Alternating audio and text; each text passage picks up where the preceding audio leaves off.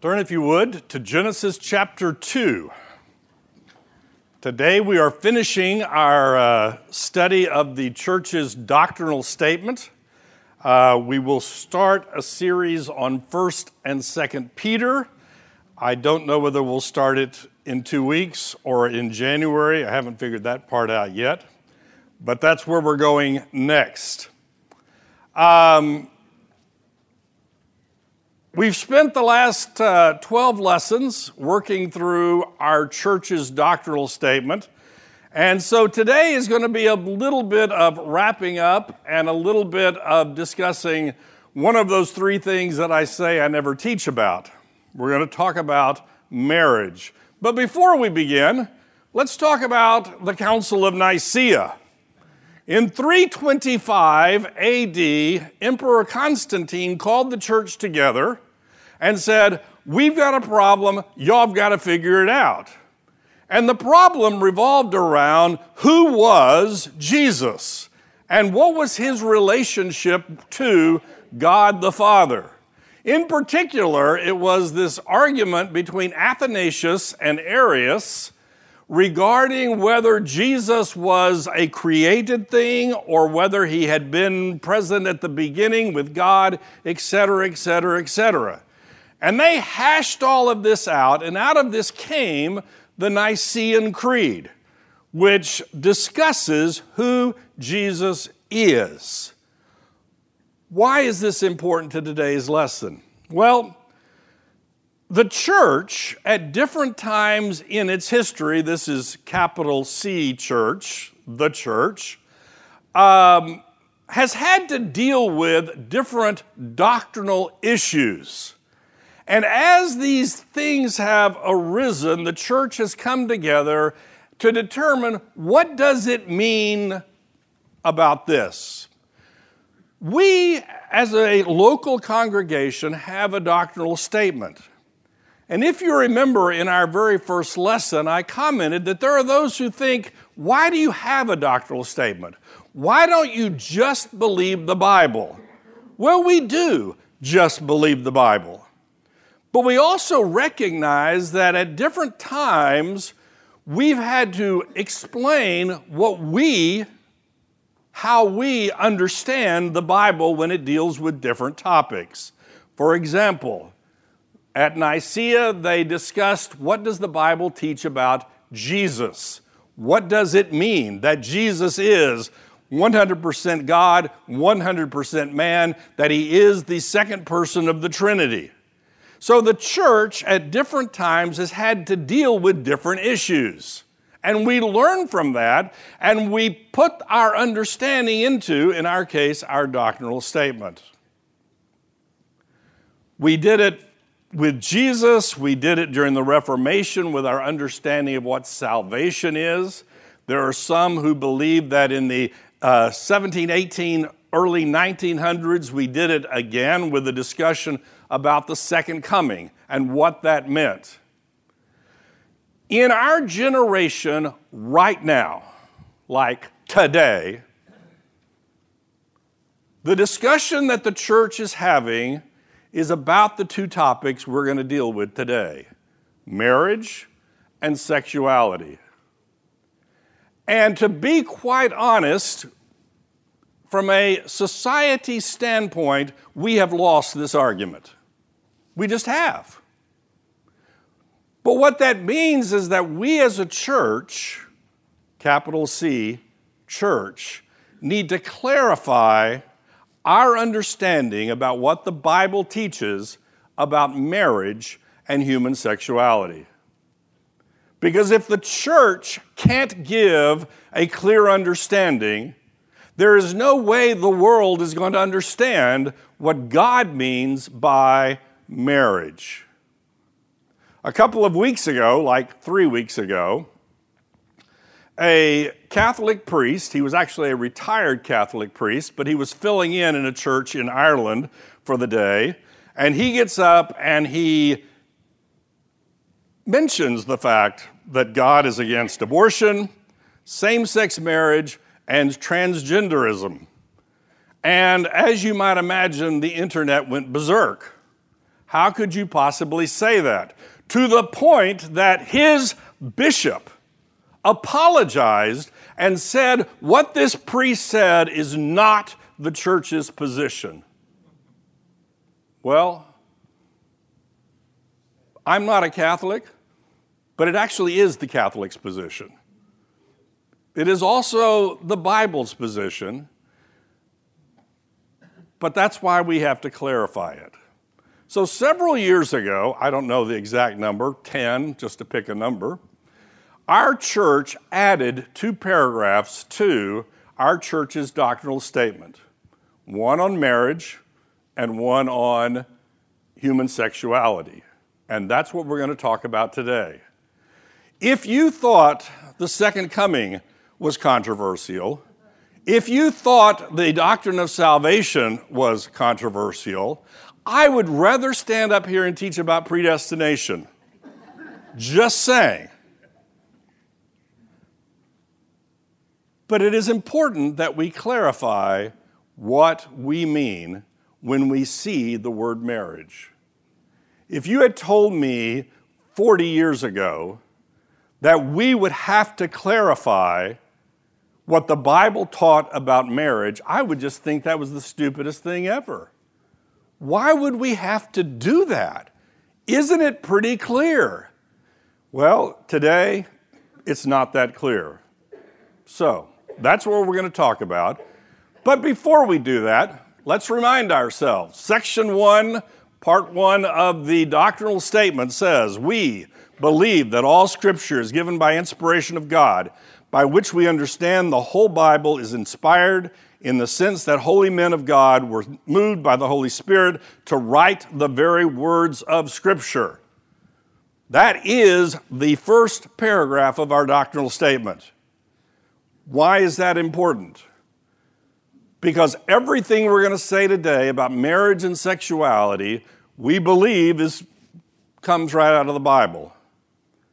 The question that we have to address is are we going to believe what God says or are we going to believe something else?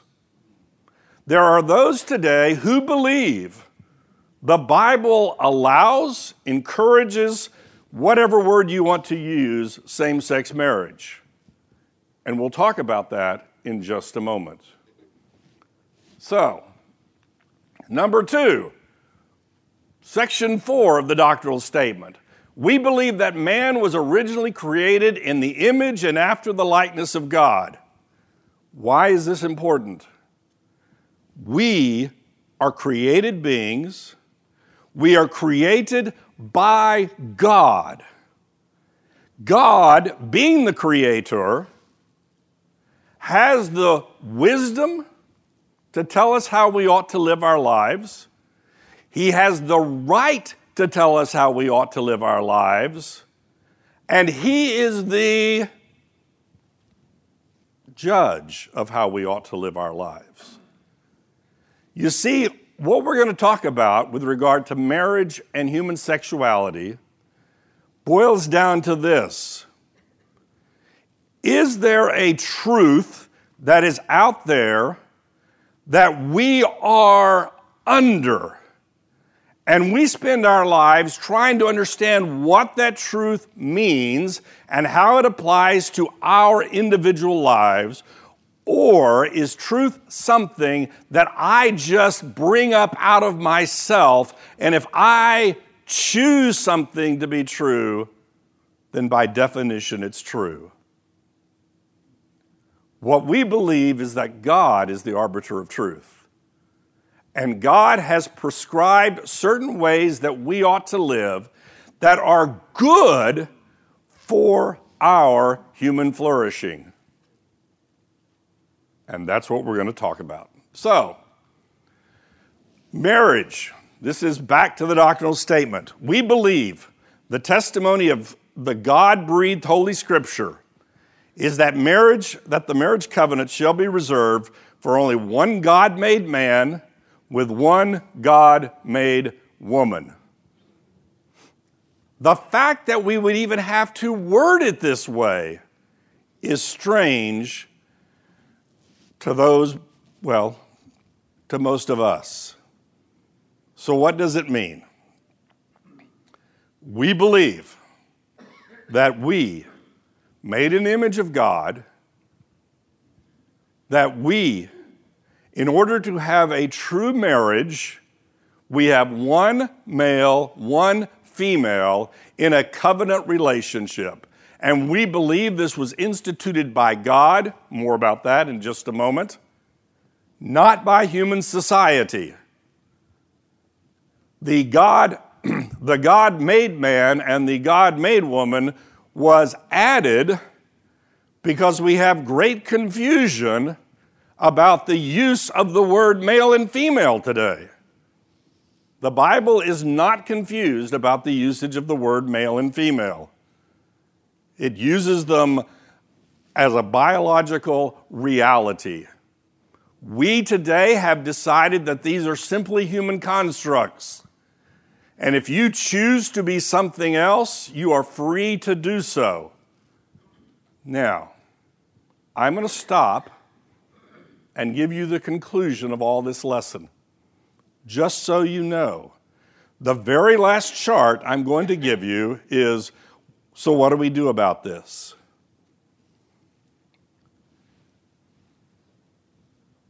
We are all aware of people who are either involved in what we kindly call alternative lifestyles or are somehow um, encouraged in this direction or something like that.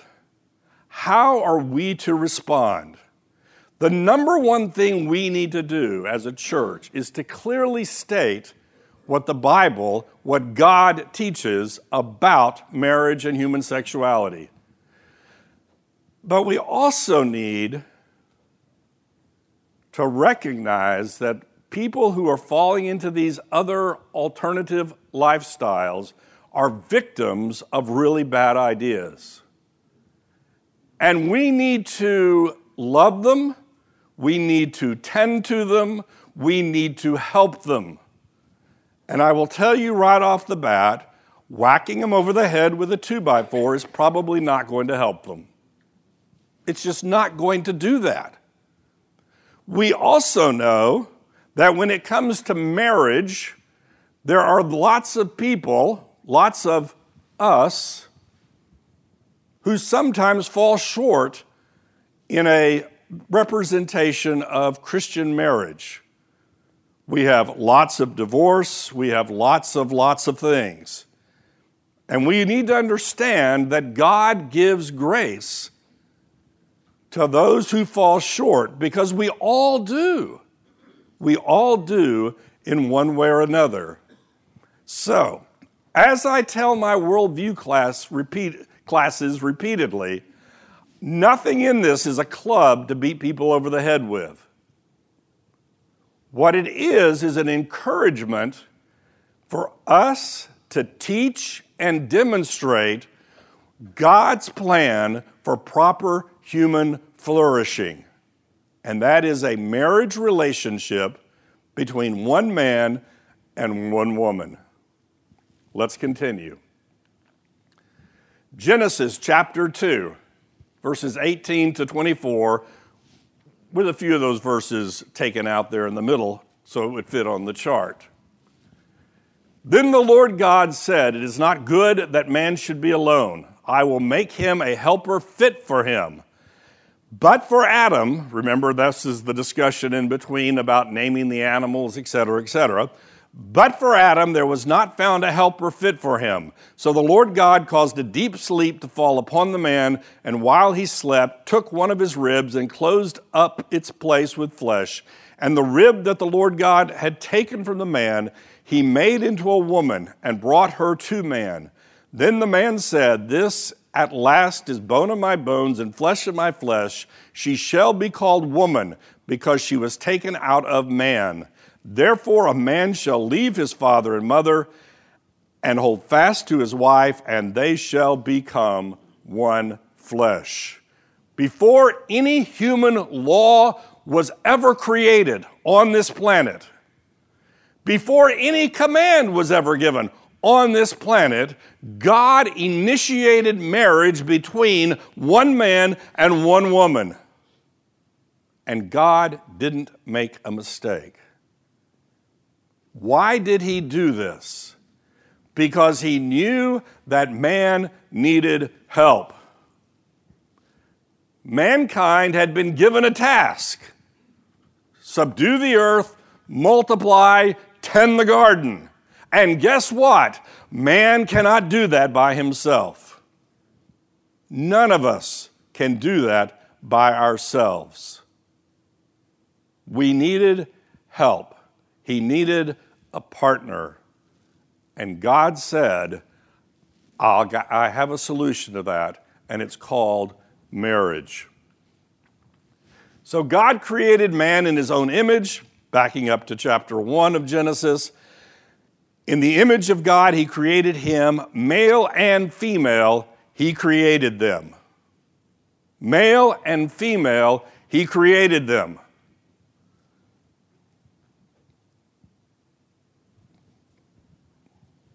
I'm not even going to talk about it. And God blessed them, and God said to them, Be fruitful and multiply and fill the earth and subdue it, and have dominion over the fish of the sea and over the birds of the heaven and over every living thing that moves on the earth. He created them male and female, and he said, Be fruitful and multiply. Now, at the risk of being so trivial that you'll just collapse with laughter, which you're not going to do because it's too serious. In order to be fruitful and multiply, you need one biological male and one biological female. If you are two biological males, you cannot be fruitful. If you're going to have a child, you have to get the child from someplace else. If you're two biological females, you cannot be fruitful. If you're going to have a child, you've got to get that child from someplace else. Is this pretty simple? The command to the husband and the wife were to be fruitful and multiply. Now, just in case you think, well, that's just Old Testament stuff, let's jump to the words of Jesus himself. Because all he's going to do is repeat what we just read in the book of Genesis. He's been questioned about divorce. What is it that constitutes a valid divorce? He answered, Have you not read that he who created them from the beginning made them male and female? And said, Therefore a man shall leave his father and his mother and hold fast to his wife, and the two shall become one flesh. So they are no longer two, but one flesh. What therefore God has joined together, let not man separate. The Pharisees wanted a debate about divorce. There were two wide camps. One says, eh, very limited. The other said, anything that makes you unhappy with your spouse, just get rid of them. And they come to Jesus and say, which is it going to be? Jesus goes back before the word divorce has ever been mentioned in the Bible and says, let's go back to the beginning. What was God's plan from the beginning? From the beginning, a man shall leave his father and mother and hold fast to his wife, and the two shall become one flesh. To me, it's interesting. When we do marriage mentoring, I always ask them, what does this phrase one flesh mean? And they all come up with very spiritual answers. I mean, they're great spiritual answers. You know what the one flesh is? They have sex. But it isn't just a biological connection. It is a covenant connection where the two become one in flesh and in spirit. So they are no longer two, but one flesh. What therefore God has joined together, let not man separate. This is the next section of the doctrinal statement. We believe it was our Creator, the Lord God. Stop right there.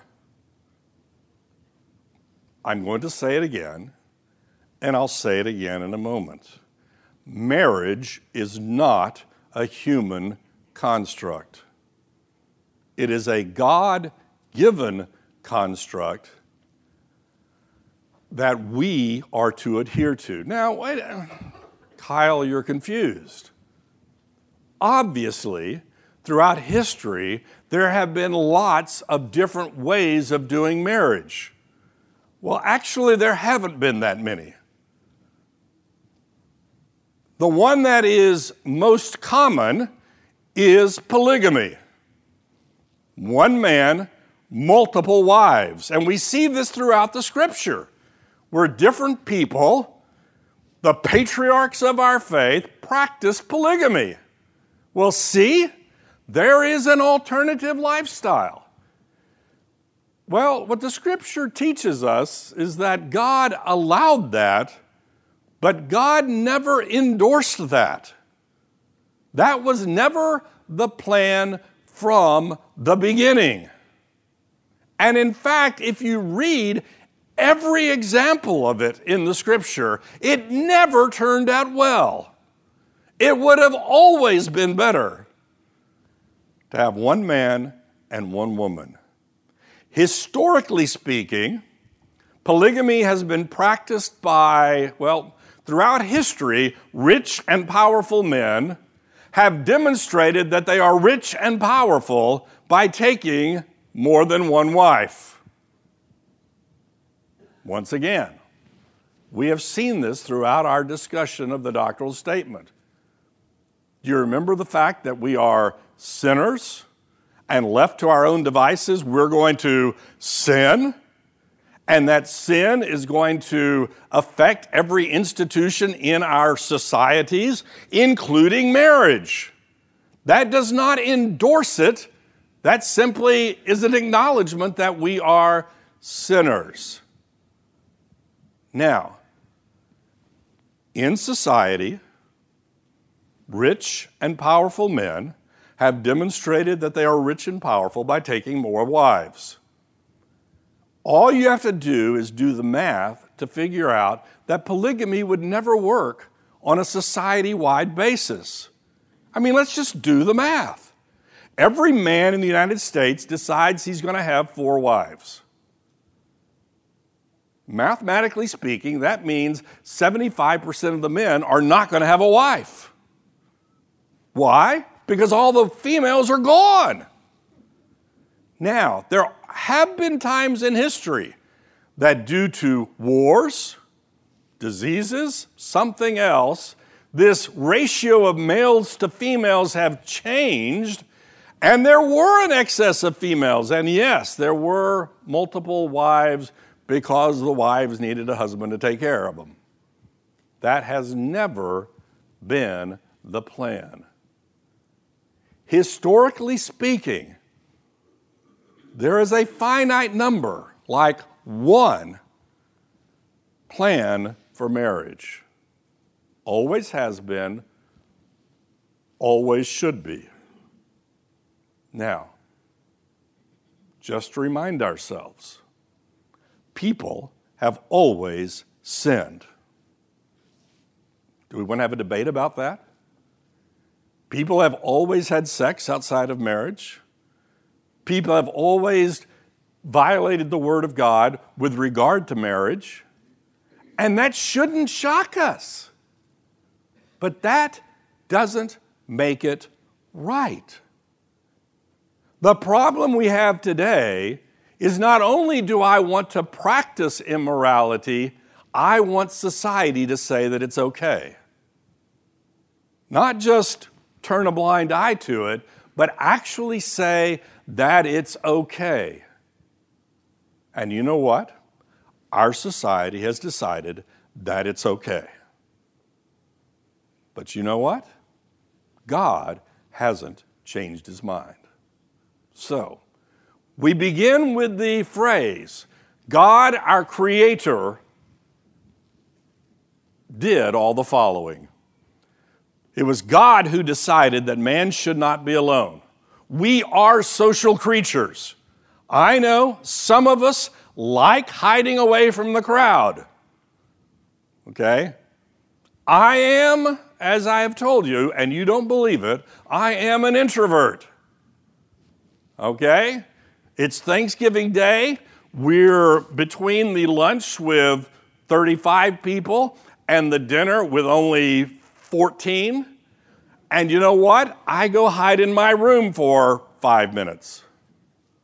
Okay? Why? I've just got to.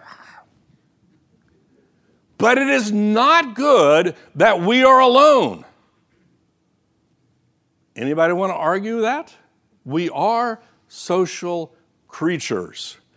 It was God who specifically fashioned the woman as a suitable helper for the man. We're not going to talk about biology today, but I'm going to do it just a smidgen.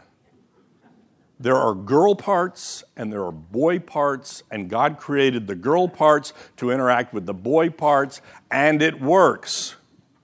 The boy parts don't interact with boy parts, and the girl parts don't interact with girl parts. It just doesn't happen. We were created for each other. It was God who literally made the woman from a part of man and the woman from the man complete. It was God who decided sexual union to be with a husband, cleaving to his wife as one flesh. It was God who bestowed his divine blessing upon the unity of a God made man and a God made woman. It was God who gave the man and woman the ability to fulfill his charge to be fruitful and multiply and replenish the earth. And it was God who ordained the pattern for human existence that a God made man and a God made woman would pair up and cleave to each other in one flesh. It was God. It was not the United States of America. It was not the state of Texas. It was not some international organization. It was God who decided. Now, has God changed his mind? To the best of my understanding, no.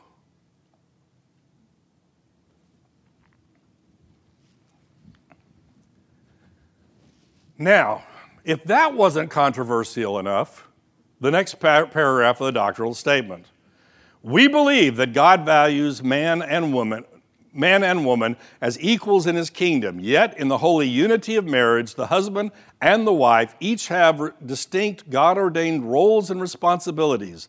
We believe no other relationship can ever be the holy unity between one God made man and one God made woman, established by our Creator, which the Apostle Paul frequently compared to the holy unity of Christ and the church, and man has no authority to alter the divine order of the unity between one God made man and one God made woman.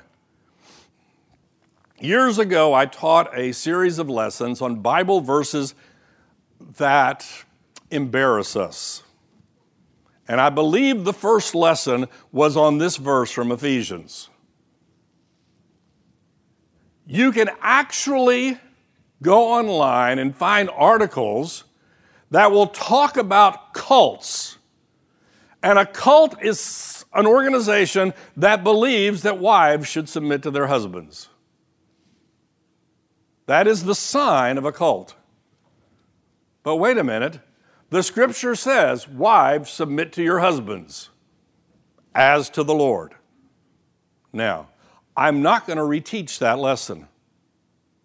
But let me clarify a few things at the very beginning. Nowhere does this passage say women submit to men. At different times, we, the church, we societies have somehow taken this passage to mean that women are somehow subservient to men. It does not teach this. This is one woman and one man in a covenant relationship, and each has its divine, each party have their divine role. It has nothing to do with women submitting to men. If you ever hear somebody say, You're a woman, you're supposed to submit to me, just punch him in the face and say, God bless you, and walk away. Because that is not what this passage says. Wives, submit to your husbands. Husbands, love your wives. And the final sentence is This mystery is profound, and I am saying that it refers to Christ and the church. Just stop for a moment and think about that. We can talk about the purpose of marriage. Companionship, yes. The raising of children, yes. But for some reason, God has ordained that the relationship with a husband and a wife is a picture of Christ's relationship to the church. And guess what? Christ is Christ and the church is church, and you don't have two Christ and you don't have two church. You have a man and you have a woman, and that's the picture of Christ's relationship to the church. So, why is it important that we demonstrate marriage to the world around us? Because it is a picture of Christ's relationship to the church. And if that wasn't bad enough, the final section of the doctrinal statement. We believe sexuality and the divinely prescribed boundaries for the expression thereof is covered clearly in the Holy Scriptures, which limit sexual expression to the marital relationship of one God made man with one God made woman. We believe homosexual acts, adultery, bestiality, and all forms of fornication are categorically condemned in the Holy Scriptures. 1 Corinthians 6:18 Flee from sexual immorality. Every other sin a person commits is outside the body but the sexually immoral person sins against his own body. Now, in order for there to be a command to flee from sexual immorality, there has to be something that is sexual immorality. There has to be something that is off limits. It is interesting to me that word immorality, obviously morality. When I was younger, I remember having discussions within the church because there were those who believed that every discussion about morality was just about sex. And people wanted to emphasize morality covers a lot of other things. And you know what? That's very true. Today we have decided that morality has nothing to do with sex. There's no such thing as immoral sex. The only criteria we accept today is the criteria of consent. What two consenting adults do is nobody else's business. The only criteria we still allow to separate immoral from moral activity is consent. Years ago, I read a interview with an actress. Uh, Time magazine on the back page used to have 10 questions or whatever. And they were interviewing this actress, and they said, What do you think about pornography?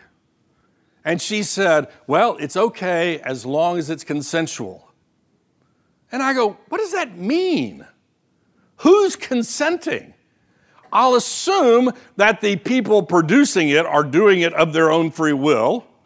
That's not always the case, but let's assume that. But the family of the person viewing it, are they consenting to it? Is the future spouse of the person viewing it consenting to it? No. It's a meaningless, but that has to be, in our modern era, the only criteria that separates immoral from moral sexual activity. Well, biblically, we know that what separates moral from immoral is the Word of God. But the second part of this verse I want you to think about. Sometimes we think, well, sin, uh, sex is just like other sins. Well, in one sense, it is. But in another sense, it's not. The scripture actually says there's something different about it because it is a sin against your own body. Let's keep going. Romans chapter 1. For this reason, God gave them up to dishonorable passions. For their women exchanged natural relationships for those that are contrary to nature, and the men likewise gave up natural relations with women and were consumed with passions for one another. Men committing shameless acts with men and receiving in themselves the due penalty for their error. Error.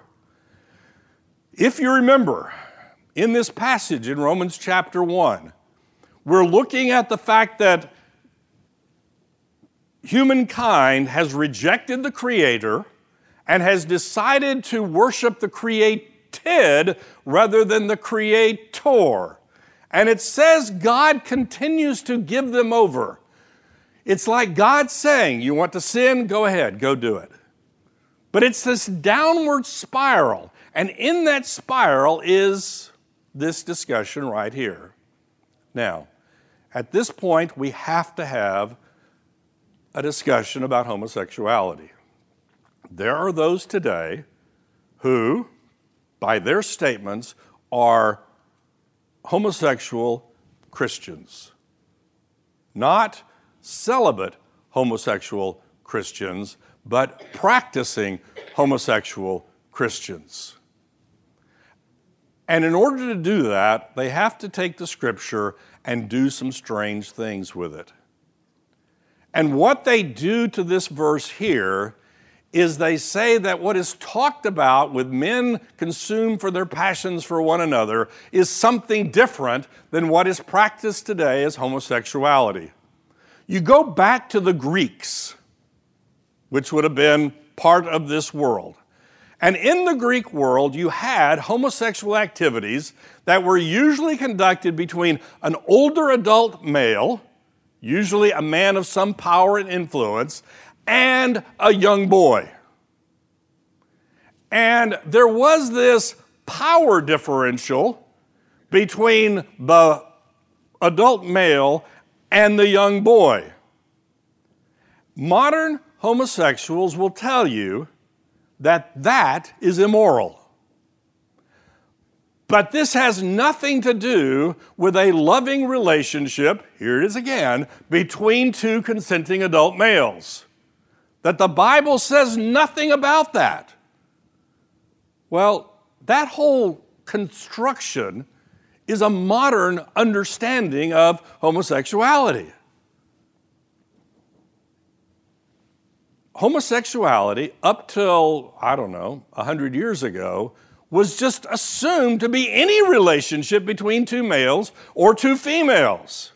It had nothing to do with power. It had nothing to do with differentials in power. That is a postmodern critical gender theory that we have created to explain something that doesn't need to be explained. The scripture says it's wrong. What's interesting also about this passage, though, is that it hints at the idea that homosexuality is both a sin and the consequence of a sin. As we begin down this path of rejecting the Creator and worshiping the created stuff, we move down the path of sin to ever increasing sins. Conclusions of all of this. Marriage is the God created covenant between one God man and one God made woman. It's just awkward that we actually have to throw in this phrase God made man and God made woman. I actually read a letter to the editor this week in my most liberal magazine that I get. And the guy or gal writing the article really liked this, the letter, really liked this article, but he took exception to the lady writing it because she would not use the word woman. She, I'm not even sure I can pronounce the word. They were pregnantable people. And they said, I liked your article, but can't we just use the word woman? And the author responded, Well, if you want to write to a transphobic audience, that's fine with you, but I refuse to do it. It's weird. God created sexuality to be expressed between one God made man and one God made woman within the context of the marriage covenant. Both of these statements have been rejected by our secular society. To believe them today is to be called bigoted. It just is. Our modern society wants to equate being against same sex marriage as being the same as being racist and any other horrible negative word. Many religious groups are moving toward rejecting these statements.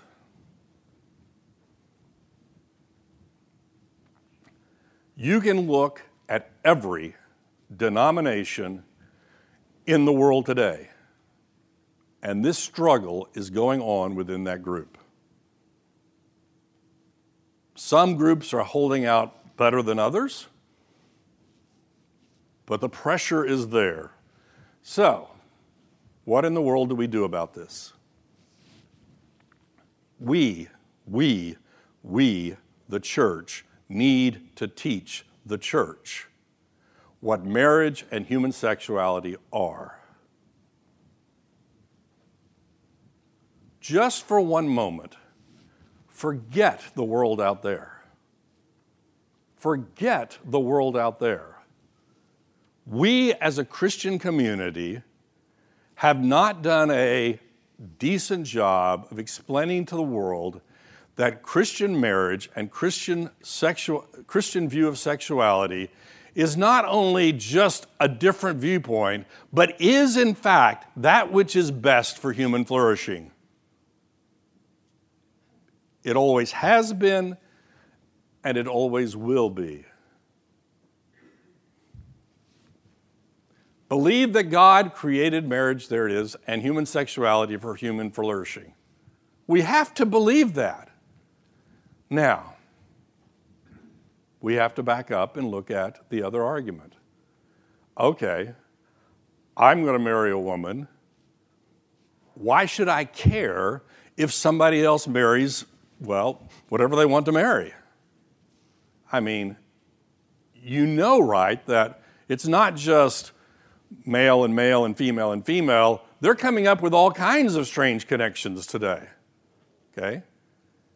when the state of Utah, uh, well, when the territory of Utah wanted to become a state, the United States required them to repudiate polygamy. The Mormons practiced polygamy, and, and most of the Mormons did. For the life of me, I don't see how we could outlaw polygamy today. I mean, if marriage is a human construct, why not? Open it up to anything you want. So if I want to marry a woman, that's cool. But if somebody else wants to marry, why should I care? Well, the reason I should care is because I don't think it's good for their flourishing. It's certainly not good for the children of those couples flourishing. And we need to demonstrate that marriage is good. And we need to be ready to deal with the victims of these false ideas. There are going to be victims. Young people today are struggling. Young people today are being bombarded with these ideas as if they're just the norm. You read stories of, you know, a middle school teacher, and all of her kids say they're bisexual. And these are middle, it's not like they're practicing sex. They just know they're supposed to be something.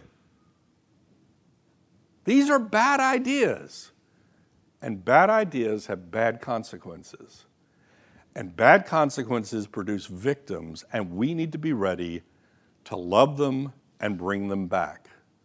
We need to tell people that there is a loving God who wants what is best for you. And the path you're going down now is not what is best for you. But God loves you. And we need to be ready to be persecuted because of these ideas. It's just going to happen.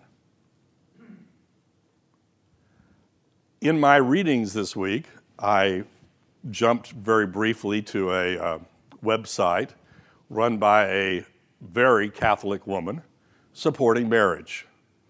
And just out of curiosity, I Googled on the organization.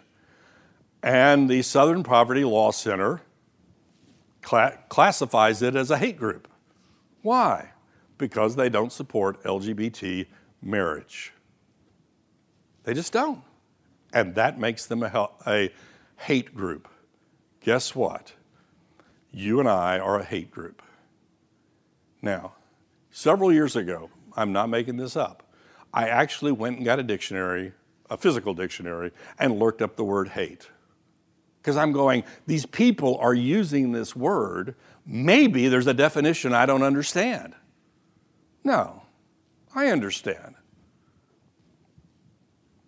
We do not hate these people. If you do, then you've got another problem. We do not hate these people. We hate what the bad ideas are doing to their lives. So, we added these two paragraphs to our doctrinal statement because we felt it was imperative that we, as a local church congregation, tell the world this is what we mean by marriage and this is what we mean by human sexuality. That God has ordained sex. And sex, if you don't remember this or think about this, is a great thing within the context of marriage. The illustration that people use is that sex is a fire, and you put it in the fireplace, and it's wonderful. You take it out of the fireplace, it burns the house down.